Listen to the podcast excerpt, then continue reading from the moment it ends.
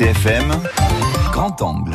Avec Alexandre Sanguinetti. À Carpinel, par exemple, l'association de sauvegarde du patrimoine a décidé de réaliser une exposition pour rendre hommage à tous les villageois qui ont pris part au conflit. Marc Castelli, président de l'association. C'est dit que le patrimoine, c'était bien évidemment l'église et puis toutes les vieilles pierres, mais c'était aussi et surtout les hommes et nos soldats qui sont inscrits sur le monument aux morts et puis ceux qui par chance ont survécu.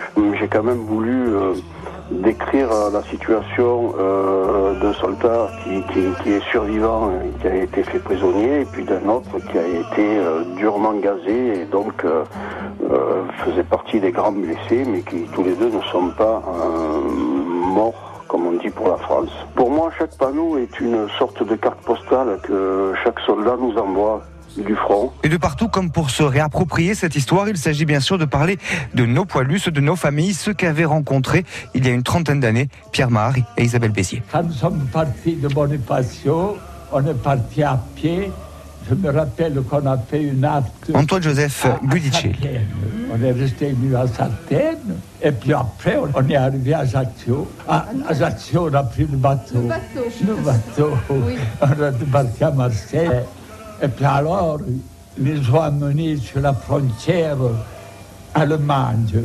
On est arrivé à Dieu, sur la frontière de la Moselle, qu'en ce moment, c'était les Allemands qui avaient pris la Moselle, la Sarre et la Lorraine, vous savez, en 70. 1870, précisons-le. D'autres n'étaient pas combattants, mais se souvenaient tout de même de cette période. Quand la guerre elle éclatait, moi j'étais jeune, et je me trouvais dehors. Antoinette Santé. J'ai vu monter les gendarmes, courir.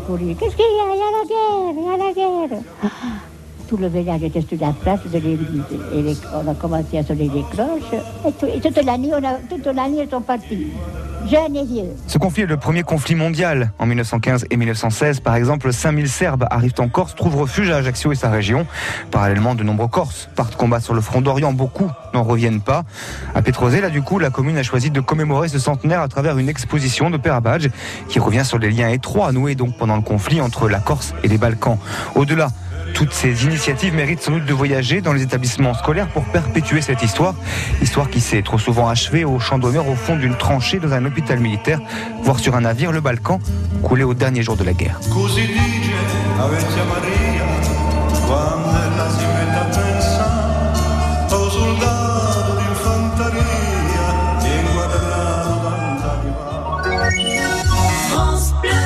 France Bleu RCFM.